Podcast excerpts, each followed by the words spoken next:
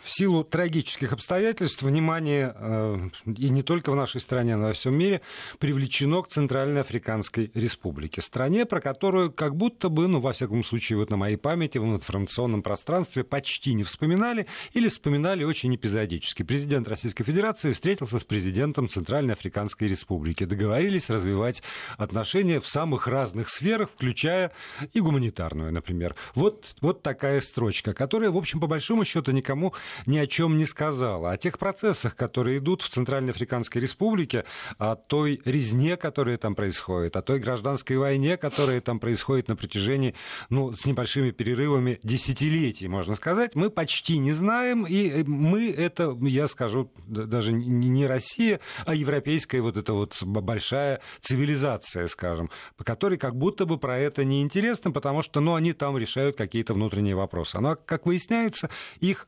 способы решения внутренних вопросов так или иначе затрагивают и нас тоже. Вот давайте разберемся, что же это за страна, что это за регион, что там происходит. У нас в студии директор Центра стратегической конъюнктуры Иван Коновалов. Иван Павлович, здравствуйте, рад вас приветствовать в нашем эфире. Давайте с ликбеза, что называется, начнем. Потому что, в Википедии все прочитали. Центральная Африканская Республика находится в центре Африки.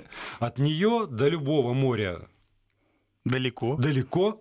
У нее там практически ничего нет. Она самая бедная. Столица признана едва ли не самым неудобным и некомфортным городом для проживания человека. Те фотографии, которые я сегодня посмотрел у блогеров там наших, которые туда все-таки доехали, на протяжении их последних, я смотрел, 10 лет, вызывают ужас и оторопь. Но я говорю, у меня возник повод только в эти дни залезть и посмотреть, что же это такое. Вы знаете, все-таки Центральная Африканская Республика – это страна не самая бедная, если сравнивать с другими африканскими странами. Там победнее. То есть все равно среди беднейших. Там есть и алмазы, там есть и золото, там есть уран. Не для всех. И это все, конечно, предмет возможных разработок, но каждый раз. В чем главная беда Центральной Африканской Республики, если даже мы говорим в контексте африканского континента? Эта страна, есть две таких страны на африканском континенте, это Чад и Центральная Африканская Республика. И они рядом. Да, они рядом, и эти страны являются, так сказать, пограничными странами между тропической Африкой и Северной Африкой. То есть когда всегда это север, это мусульмане, юг – это христиане или анимисты, которые в основном взаимодействуют. И поэтому эти две страны, они во многом похожи. И самое главное, что в этих странах всегда действовала Франция. Франция, в общем-то, по сравнению с другими любыми державами колониальными, которые ушли из всех своих колоний, Франция при де Голле, благодаря Жаку Фоккару, такому очень известному в прошлом, скажем так, политическому деятелю, советнику по африканским делам многих президентов Франции, благодаря ему была создана целая система контроля за бывшей французской Африкой. То есть Франсафрик. Формально предоставлена независимость, по факту Франция контролировала процессы, которые там происходят. Центральная Африканская Республика относилась к этой же системе. Была знаменитая история с императором Жаном I, которого мы все знаем как диктатора Бокассу, когда Бокасса очень долго, пользовался тем, что он был ветераном Второй мировой войны, ветераном войны в Индокитае, сержантом иностранного легиона, очень сильно награжденным человеком, французской именно армией. При этом он считал, что он происходит из императорской семьи. Хорошего рода. Да. При этом Валерий Жискар д'Эстен, президент в те времена, он тоже считал, что он происходит из бурбонов. В общем, они договорились. Они оба друг друга поддерживали. Но в итоге Бокасса тоже достал французов, и они устроили переворот. Они достаточно часто устраивали перевороты, но пришли уже не 90-е, а 2000-е годы. И французы по большому счету, честно сказать, они стали сдавать позиции не потому, что они оказались слабыми. Просто очевидно, что для французской нынешней политики внешней Африка только те страны, которые действительно выгодны экономически, французы еще готовы там защищать свои интересы. Ну, это Магриб, у них же постоянно там, и вплоть до культурных фестивалей, на которые... Ну, Кот-д'Ивуар, например. Вот Кот-д'Ивуар — это страна, которая является первой по производству какао, да? Французы до сих пор готовы там защищать. И в 2010 году французская армия участвовала, скажем так, в полуперевороте, который удалось представить так, что это было мнение большинства, значит, кот-дивуарцев. Хотя, на самом деле, это была французская армия, которая совершила, в общем-то, фактически переворот. А вот смотрите, я хотел про Центральноафриканскую республику еще что уточнить, потому что все равно мы оперируем понятиями там, президент. Ну хорошо, президент, который присвоил себе звание императора, потом его скинули, там еще президент. Вот нынешний президент, и тоже законно избранный и признанный, и к нему апеллируют как представителю этой страны, хотя, как известно, контролирует там 20%. Меньше даже. Меньше. И тогда вот само устройство, оно же все равно там, родоплеменное, что называется, в основном. Насколько вот эти вот обычные институты, там политическая партия одна или несколько, или 35, как вот в последних выборах участвовал у них, насколько вот эта вот европейская, скажу так, система политического управления там что-то значит? Или по-прежнему это все племена, вожди, например, и какие-то взаимоотношения между этими племенами? Вы знаете, я могу, вот, например, сравнивать ситуацию. Я довольно продолжительное время работал в Сомали во время войны. Там абсолютно кланово-племенное восприятие ситуации по-другому просто быть не может. Угу. Причем, смотрите, там ведь вот той же Сомали 6 основных клановых линейджей, как говорят на Западе, да? Ну, мы их называем племенами. Они подразделяются на кланы, потом на подкланы, а потом уже эти подкланы распадаются на более мелкие фракции и так далее и тому подобное. И все враждуют между собой. Вот в Центральноафриканской республике примерно та же ситуация. Поэтому, ну вот смотрите, у них государственный язык французский. Но не только. Есть еще и как бы язык сангро, по-моему, который вот является одним из языков. Но на самом деле это не определяет вообще никакого отношения к представлению народа Центральноафриканской Республики. И, конечно, север, как я уже сказал, это в основном мусульмане. Юг – это в основном христиане или анимисты, а вся основная борьба происходит на Западе, то есть Банги, столица, да, и вот и западнее. Вот вся основная борьба идет там, то есть север с югом сражаются не на своих территориях, а на территориях, скажем так, ну, это если бы выглядело так, что, например, Мурманская и Архангельская области как бы противостояли Орловской и Курской в районе территории Москвы. То есть для этих людей нету понятия, что эта территория является клановой. Угу. Поэтому Банги, например, столица, да, они с успехом друг друга уничтожают, потому что они не считают эту территорию, которую они должны защищать. Вот их территория кланового проживания или племенного — это другое дело. А вот эти территории, это скажем так, серая зона. Вот где они сражаются друг против друга и пытаются кому-то что-то доказать. А вот что? Вот за что они бьются, вот по большому счету? За контроль над этими самыми месторождениями алмазов, например, или золота? Ну, безусловно. Которого я посмотрел тоже, добыча золота в 2004, кажется, я году смотрел, 100 килограммов официальная добыча. Но это же курам насмех. Да, безусловно, это так. Но... Они воспринимают эту ситуацию немножко по-другому. Вы знаете, вот даже можем сравнить ситуацию в Сьерра-Леоне. Был тоже грандиозный долгий конфликт. Примерно та же ситуация. Не было причин сражаться за какие-то Ну, сняли фильм «Кровавый алмаз». Может, вы его видели с Леонардо Ди Каприо. Был такой фильм, да, там про наемников и так далее. В общем, фильм про то, что в Сьерра-Леоне огромное количество алмазов и так далее. Ну, это не совсем так. В итоге, из-за чего всегда сражаются?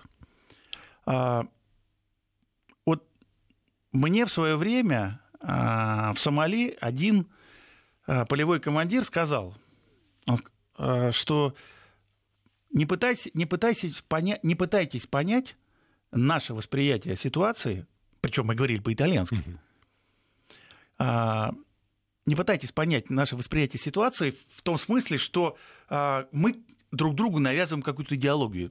Поверьте, нет. Мы сражаемся за колодцы, за пастбища. Пусть это даже выглядит сейчас уже не так. То есть, понимаете, да, это уже как бы немножко изменено. Но, тем не менее, в принципе, то есть вот за реальные какие-то вещи, которыми можно обладать. Ну, и вот это происходит и в Центральноафриканской республике. За что сражались в Европе, там, не знаю, да, в 8-м, мы уже это прошли. Веках, да. То есть, если представить ситуацию средневековых войн наших, то, в принципе, вот это как раз пока существует там. А тогда тем более, ну, парадоксально, скажу, там не смешно, совсем не смешно, а именно парадоксально выглядит вот это... наверное, навязанная. И в ЦАР, и в соседних странах, и в Сомали тоже матрица, которая накладывается вот на это. Такая матрица, вот исходя опять из европейского представления, что должна быть система демократии, должны быть институты демократии. Это значит, там политические партии, парламент, президент, например, ну вот и все вот это вот. Если сеть, это ну, органически не нужно. Как раз абсолютно не нужно. Но все, кто туда приходит, на самом деле, начиная с французов, они вот через эту структуру только умеют как-то и разговаривать. Я боюсь, что и мы тоже только через эту структуру, мы, Россия, тоже умеем разговаривать с той же Центральной Африканской Республикой. Знаете, вы подняли очень такую действительно парадоксальную вещь, потому что вот мы можем сравнить. Есть очень хорошее лекало по поводу африканской истории постколониальной. Это Нигерия. Нигерия. Была знаменитая война в Биафре в 70-х годах, в которой участвовало достаточно большое количество белых наемников на стороне христиан юга.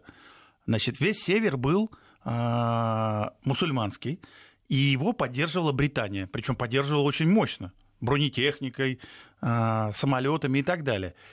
В чем была причина? Причина достаточно была простая.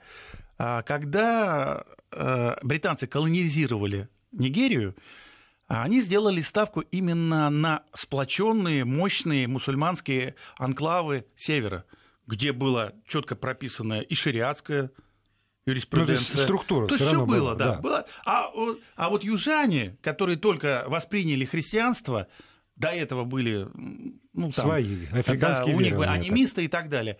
Они, южане вот той же Биафры, они же восприняли эту христианскую религию достаточно искренне, очень искренне, и очень быстро стали делать карьеру. Ведь одна из главных причин в 60-х, 70-х, 80-х годах конфликтов в постколониальных странах были как раз заключены в том, что христиане, которые за 100 лет до этого христианами не были, но восприняли ее, христианскую религию, и очень быстро стали делать карьеру в самых разных структурах. А мусульмане это воспринимали как, ну, вызов, понимаете, как конечно, вызов, да. Чужаки. И это привело вот к столкновению фактически по всей линии: тропическая Африка, Северная Африка, Чад, Мали, Буркина-Фасо, Центральноафриканская республика и так далее. Знаете, за что свергли Бокассу? Ведь Бокасса приехал к Муаммару Каддафи и принял мусульманство. Французы тут же встали на дыбы, и, в общем, после этого как раз его за это-то его и свергли. Угу. Хотя он, вернувшись, тут же отказался от любого мусульманства и сказал, что я католик. Ну, уже было поздно. Да, но, с другой стороны, как утверждают, единственный приличный отель в столице Центральноафриканской Республики построил как раз Каддафи. Да, в свое время. Но вот, опять же, влияние. Есть вот эта Центральноафриканская Республика. У них там, я так понимаю, что нет двух лагерей. Ну, потому что если бы был такой водораздел, например, есть вот одна сторона конфликта и другая сторона конфликта, ну, уже было бы как-то проще. А их там много, такой сложный многогранник конфликта, где действительно все со всеми, как будто бы вступая иногда во временные коалиции, которые распадаются. Я это говорю, потому что действительно, вот я вначале сказал, эта гражданская война, она какая-то бесконечная, длится вот... Там... Но она длится с 65-го года. 65-го года, да. Вот. Это страшно. На самом деле, когда читаешь просто цифры беженцев, покинули страну там, от военного конфликта в такие-то годы 600 тысяч, а в такие-то миллион. Когда население 5 миллионов, то, ну, правда, волосы на голове начинают шевелиться. Вот. И вот это вот такая разрозненная структура. Но при этом все равно есть некие силы, которые извне как-то принимают в этом участие. Вот давайте, может, классифицируем. Конечно, главный участник до недавнего времени, по крайней мере, это Франция. Франция, которая, ну тоже, какие интересы Франции, как именно она принимала в этом участие, может быть, вот правильно вначале, ну, знаете, а потом Франция всегда, я уже об этом говорил немножко, но Франция всегда чувствовала... Тут все-таки надо разделять. Мы не можем говорить о французах сейчас, в нынешней ситуации, да и в ситуации уже, скажем, лет 30 назад, как о постколониальной такой структуре, которая контролирует ситуацию, потому что когда-то это были их колонии. Конечно, нет. Они чувствуют свою ответственность. Это была колония, да, они ушли оттуда. Но они там вели постоянную игру, бесконечную. Вспомни хотя бы, опять же, того же Бокассу, и всех последующих президентов, там, Дарку и так далее. Французы всегда чувствовали ответственность за то, что они в свое время там, в Африке, натворили. И жестоко. И это, да, были очень, конечно, очень жесткие акции, и они об этом помнят. Если мы берем Центральноафриканскую Республику, здесь... Все достаточно и просто, и сложно. Почему? Потому что французы всегда видели своим врагом Муаммара Каддафи. Очень умный и ловкий политик Муаммар Каддафи умел играть на противоречиях в огромном количестве африканских стран. Центральноафриканская Республика была одна из главных стран в этом смысле. Французы очень ревниво относились к его действиям там, хотя некоторые акции боевые для решения задач по ликвидации мятежей происходили даже в соприкосновении сил Каддафи и французских сил. Они никогда не действовали вместе, но были случаи, когда они действовали в одних интересах. То есть даже они не друг с другом воевали, а как нет, раз... Нет, вот, нет, ну, так, да, они подавляли, скажем, один и тот мятеж, который был невыгоден и тем, и другим. И такое происходило. Понятно, что последний президент Франции, который пытался действовать в галлийском стиле, это Саркози. Ну, именно как раз на него приходятся и боевые действия в Кот-д'Ивуаре. Хотя Франсуа Олланд тоже отдал приказ о проведении операции в Мали. Довольно смелый приказ, в общем, и французы действовали достаточно красиво. Хотя основные задачи за них решали, опять же, обратите внимание, контингенты из Чада и в каком-то смысле и Центральноафриканской Республики. Французские офицеры командовали, а воевали-то чернокожие солдаты. Но при этом все равно, значит, и в Центральной Африканской Республике тоже есть некая структура, армия как таковая. Ее можно назвать очень условно сейчас. Но она есть, конечно, да. Она есть. Вот это тоже тема, к которой мы обратимся сразу после выпуска новостей. У нас в студии директор Центра стратегической конъюнктуры Иван Коновалов. И мы поговорим еще, конечно, о том, что такое государство там, что такое там армия, и кто сегодня так или иначе действует из внешних игроков на территории Центральноафриканской Республики. И продолжаем разговор. Директор Центра стратегической конъюнктуры Иван Коновалов у нас здесь в студии. Говорим мы о ситуации в Центральной Африканской Республике. Давайте вот армию отложим на потом немножко. Про игроков внешних. Ну, Франция традиционно. Но я думаю, что для многих стало такой неожиданной информацией то, что Российская Федерация направила туда своих и военных советников, и там, инструкторов... Ну, во всяком случае, приводятся там некоторые цифры по поводу 170, кажется, да? Да, это все гражданские специалисты. Да. Да, 5, всего 5 военных. 5 военных и 170 да. гражданских инструкторов, которые занялись обучением и тренировкой правительственных военных сил и сотрудников правоохранительных органов. Вот это вот официальные данные МИДа Российской Федерации. И тот факт, что у Российской Федерации по решению Совета Безопасности Организации Объединенных Наций есть эксклюзивное право поставки легкого оружия в Центральноафриканскую Республику, для всех остальных эмбарго. Нет, там табу. Ситуация достаточно простая. Там есть определенное количество лиц, которые находятся под санкциями. Кстати, кроме президента, по-моему, Туадера, вот нынешнего, все остальные, вот лидер Антибалака, то есть христианского движения, которое сражается против мусульман, и лидер Джотодия, который лидер, значит, Селеки, это уже мусульманское движение, да. Все они находятся под санкциями. То есть с точки зрения... То есть, там есть система санкций конкретно против конкретных лиц. То есть сама страна, она не является, вот как бы, что объявлены конкретные санкции против нее. И поэтому при двусторонней договоренности любая страна, ну, например, Россия и Центральноафриканская Республика, они могут заключить тот договор, который друг друга устраивает. Но, с другой стороны, Россия, безусловно, не собирается поставлять туда тяжелую бронетехнику. Не, но при этом действительно ведь есть решение Совбеза ООН по этому поводу, когда говорят, да, России можно. Вот другим, никому, получается. Почему? Пожалуйста, Совбез ООН всегда предоставлял право Франции. Но Франция не справляется с ситуацией. Все хотят, чтобы в этой стране насилие прекратилось. А Россия доказала, что она может сделать так, чтобы насилие прекратилось. Есть надежда у Совбеза ООН, то, что Россия решит эту проблему. Силами 5 военных и 170 гражданских.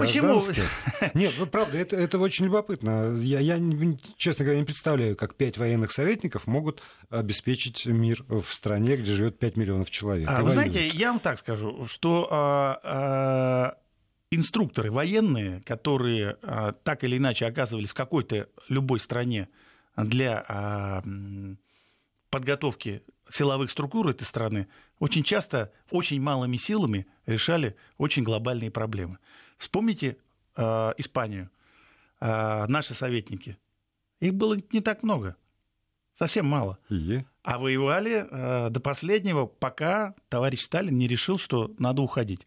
А если бы не решил, наверное, бы и не было бы победы. Ну не 5 все равно было, понимаете? Вот, ну, их было несколько сотен. Возьмите любую другую ситуацию, например, Йемен, да, вот сейчас много обсуждающийся. Северный Йемен, 60-е годы.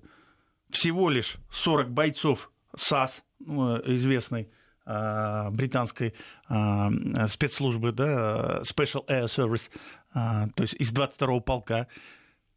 Где-то примерно 10 французов, и они, собственно говоря, решили проблему победы.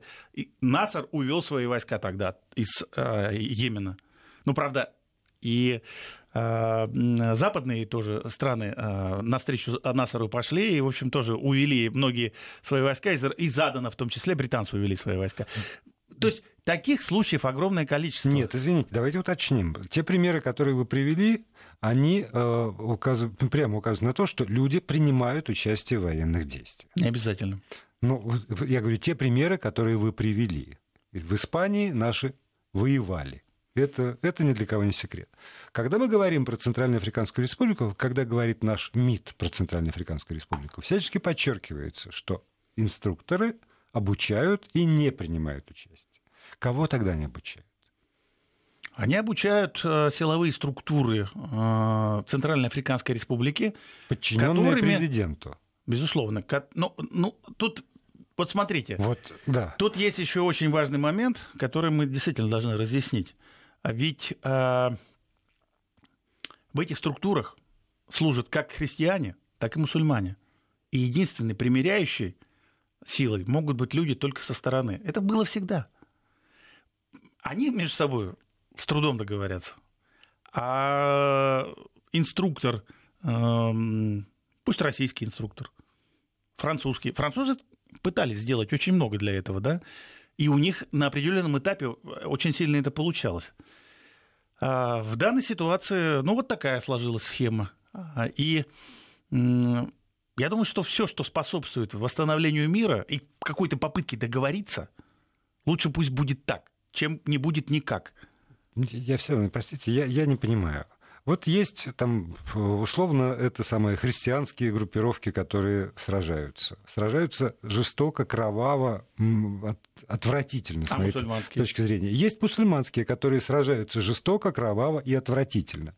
Есть 20 примерно процентов территорий, которые контролируют правительственные силы во главе с президентом вот, Туадера, и у него есть вот эта вот армия, в которой сейчас работают в том числе инструкторы из Российской Федерации. А эта армия, она с кем сражается?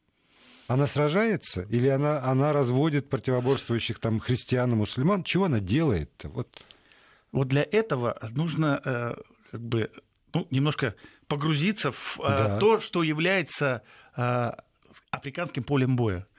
Африканское поле боя всегда состоит из 3 частей. Есть 2 противоборствующие силы и правительственные силы.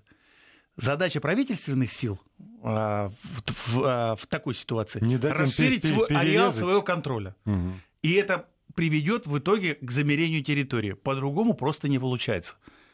Поэтому, как бы христиане не относились с уважением, значит, к Антибалака, или мусульмане не относились с уважением к Селека. Тем не менее, понятно, что главная сила – это законное правительство, которое должно прилагать любые усилия для того, чтобы расширять территорию своего контроля. Когда у правительства окажется хотя бы 40% под контролем, это уже будет решающее. Да. И если мы поможем в этом, ну, тогда, значит, мы, как и в Сирии, вернем мир на территорию этой страны.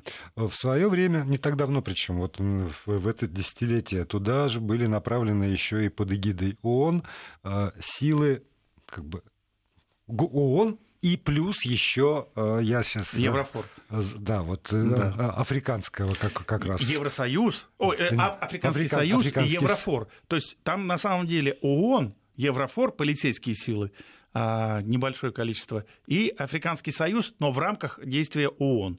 Да, а они что тогда? Ну, они показали себя не с самой лучшей стороны, к сожалению. Ну да, потому что там расследование по поводу действий как раз вот... Вы знаете, сколько посадили за последнее время ООНовцев за изнасилование, за похищение людей, за бессудные расстрелы и так далее? Ну вот тут тоже, каких ООНовцев? Ну, как раз... Я не скажу, что это только из Африканского союза, да, там есть и европейцы, да, но... Я прошу прощения, мы сейчас прервемся на паузу, потом продолжим. И продолжаем разговор все-таки с Иваном Коноваловым, директором Центра стратегической конъюнктуры. Прервал вот собственно, на деятельности международных организаций. Ну, знаете, все-таки мы... не можем, как бы, ну, то есть ООН – это большая бюрократическая структура, где есть хорошие люди, есть плохие люди. И если взять всю историю действий миротворческих сил ООН, причем надо разделять, что есть, значит, действия миротворческих сил конкретно, и есть еще военные наблюдатели. Это люди без оружия, с дипломатическим статусом, которые присутствуют в зоне конфликта, но, скажем так, ведут счет, ведут мониторинг ситуации, не более того. Они самые незащищенные, и среди них потери самые большие. Я много за свое долгое время работы в горячих точках я наблюдал гибель там, или попадание в плен, их брали в заложники. потому что, ну вот у них такой статус, да, вот эти люди исполняют свой долг и верят в это. Но, с другой стороны, миротворческие силы ООН, конечно, из тех, я боюсь сейчас ошибиться, но, пожалуй, было после 1945 года, ну, после того, как был создан ООН, было проведено более 70 миротворческих операций. И вот обратите внимание, на начальном этапе войска ООН действовали как настоящие войска. То есть они проводили боевые операции. Командование единое. Да, то есть они громили там либо наемников, либо повстанцев, либо мятежников. И это происходило примерно до 1963 года. И это было, когда был знаменитый генеральный секретарь ООН Даг Хаммаршёльд, погибший в авиакатастрофе. Вот при нем в том же Конго ООНовские войска действовали как войска. Не просто какие-то силы для разделения, а именно они применяли боевую силу, применяли оружие и так далее. Потом ситуация, конечно, изменилась.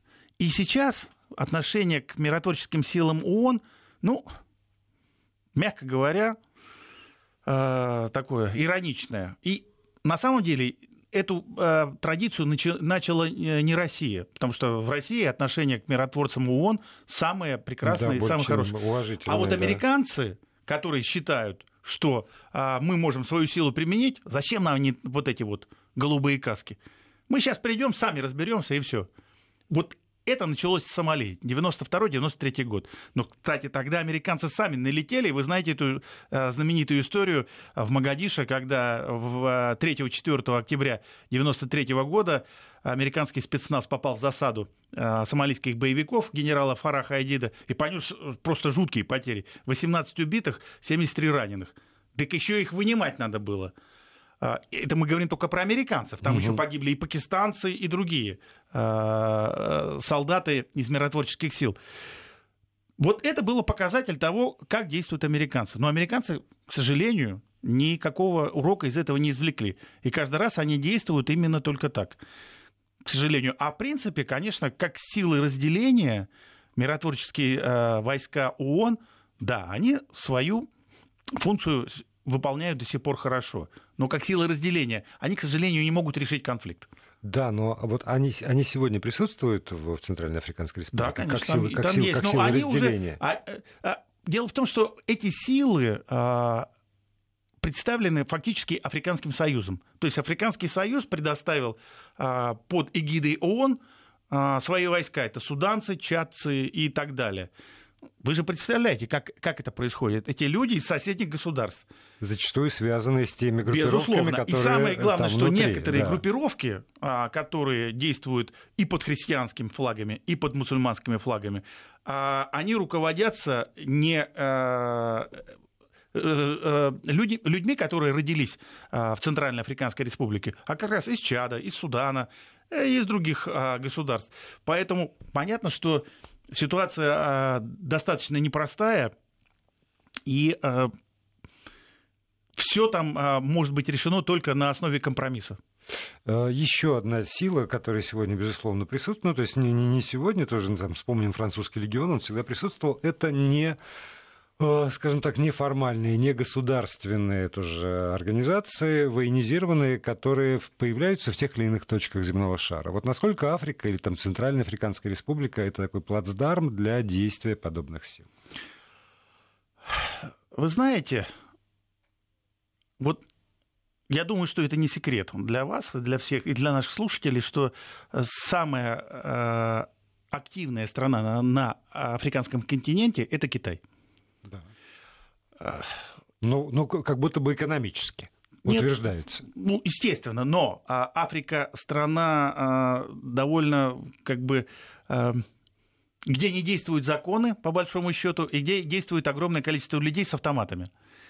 Так вот, на африканском роге, если мы берем большой африканский рог, Судан, Сомали, Эфиопия и так далее, там действует китайская частная военная компания, в которой служат 40 тысяч бойцов. 40 тысяч. Они защищают интересы китайских китайского бизнеса на Африканском роге. А вы представляете, там и нефть, там и газ, там и голубой Нил. Да, и там это транспортные потоки, да, очень мощные. Вот, да, эти люди дисперсированы по всему Африканскому рогу, и их вот такое количество. Французы создали достаточно большое количество частных военных компаний. Самая из них известная — Secopex. Они активно очень действуют в Африке. Американцы одни из первых, кто свои частные военные компании послали в Африку. Я не говорю про ЮАР. ЮАР вообще это пионер в создании частных военных компаний. Когда еще был стык перехода с апартеида, значит, на демократию, да, тогда была создана самая знаменитая Executive Outcomes, которая решила два конфликта и в Анголе, и в Сьерра-Леоне. И там они получили 40 миллионов долларов за решение этого конфликта первого. В Сьерра-Леоне примерно столько же. Но они одержали боевую победу, а удержать мир они, конечно, не могли. В этом проблема ЧВК. Да, но смотрите, вот если вы говорите про китайцев, мало времени осталось, жуть просто. Про китайцев понятно, что они под государством, да, безусловно. А вот когда мы говорим про другие страны... Все действуют под контролем государства. Все под контролем государства. ЧВК по-другому действовать не могут, потому что для ЧВК существует главная задача. Либо получить лицензию, если в этом государстве есть легальное поле для действий ЧВК, частной военной компании, либо получить, либо там, где это ЧВК действует, в той или иной стране, должен быть договор между двумя странами. То есть, если две страны договорились, тогда ЧВК действует. По-другому оно туда прийти не может. Даже несмотря на то, что, например, какое-нибудь правительство, в данном случае ЦАР, контролирует там меньшую часть территории. Но оно законное для нас с вами. Потому что, ну, там, Организация Объединенных Наций сказала, это законное. А для тех, кто живет на 80% территории Центральной Африканской Республики, оно никакое незаконное. Я думаю, что если у них спросить, для них оно бы тоже было законное. Потому что просто там это правительство настолько... не сильная, что не может навести порядок. Но на самом деле, я много работал в Африке, я вам скажу так, что большинство людей там хотят одного. Хотят жить в мире спокойно и хотят примерно того же, чего хотим мы с вами. Да, но только они при этом думают, что если они будут резать друг друга, то скорее добьются вот этого мирного, спокойного существования для себя. Ну, вот парадокс, не без этого, да. Не без этого, да, согласен. Ну и, соответственно, я так понимаю, что пока что в ближайшей перспективе, там, месяцев или даже года, говорить о том, что в Центральной Африканской Республике, даже в присутствии очень талантливых, я в этом не сомневаюсь, военных инструкторов из Российской Федерации, будет установлен мир, говорить не приходится. Ну, я думаю, что движение к миру начнется. Ну, дай-то бог, что называется, дай-то бог. Я так понимаю, что мы вылезли за все возможное время. Я прошу прощения у своих коллег и благодарю директора Центра стратегической конъюнктуры Ивана Коновалова за этот разговор. Спасибо вам, шлют, наши слушатели.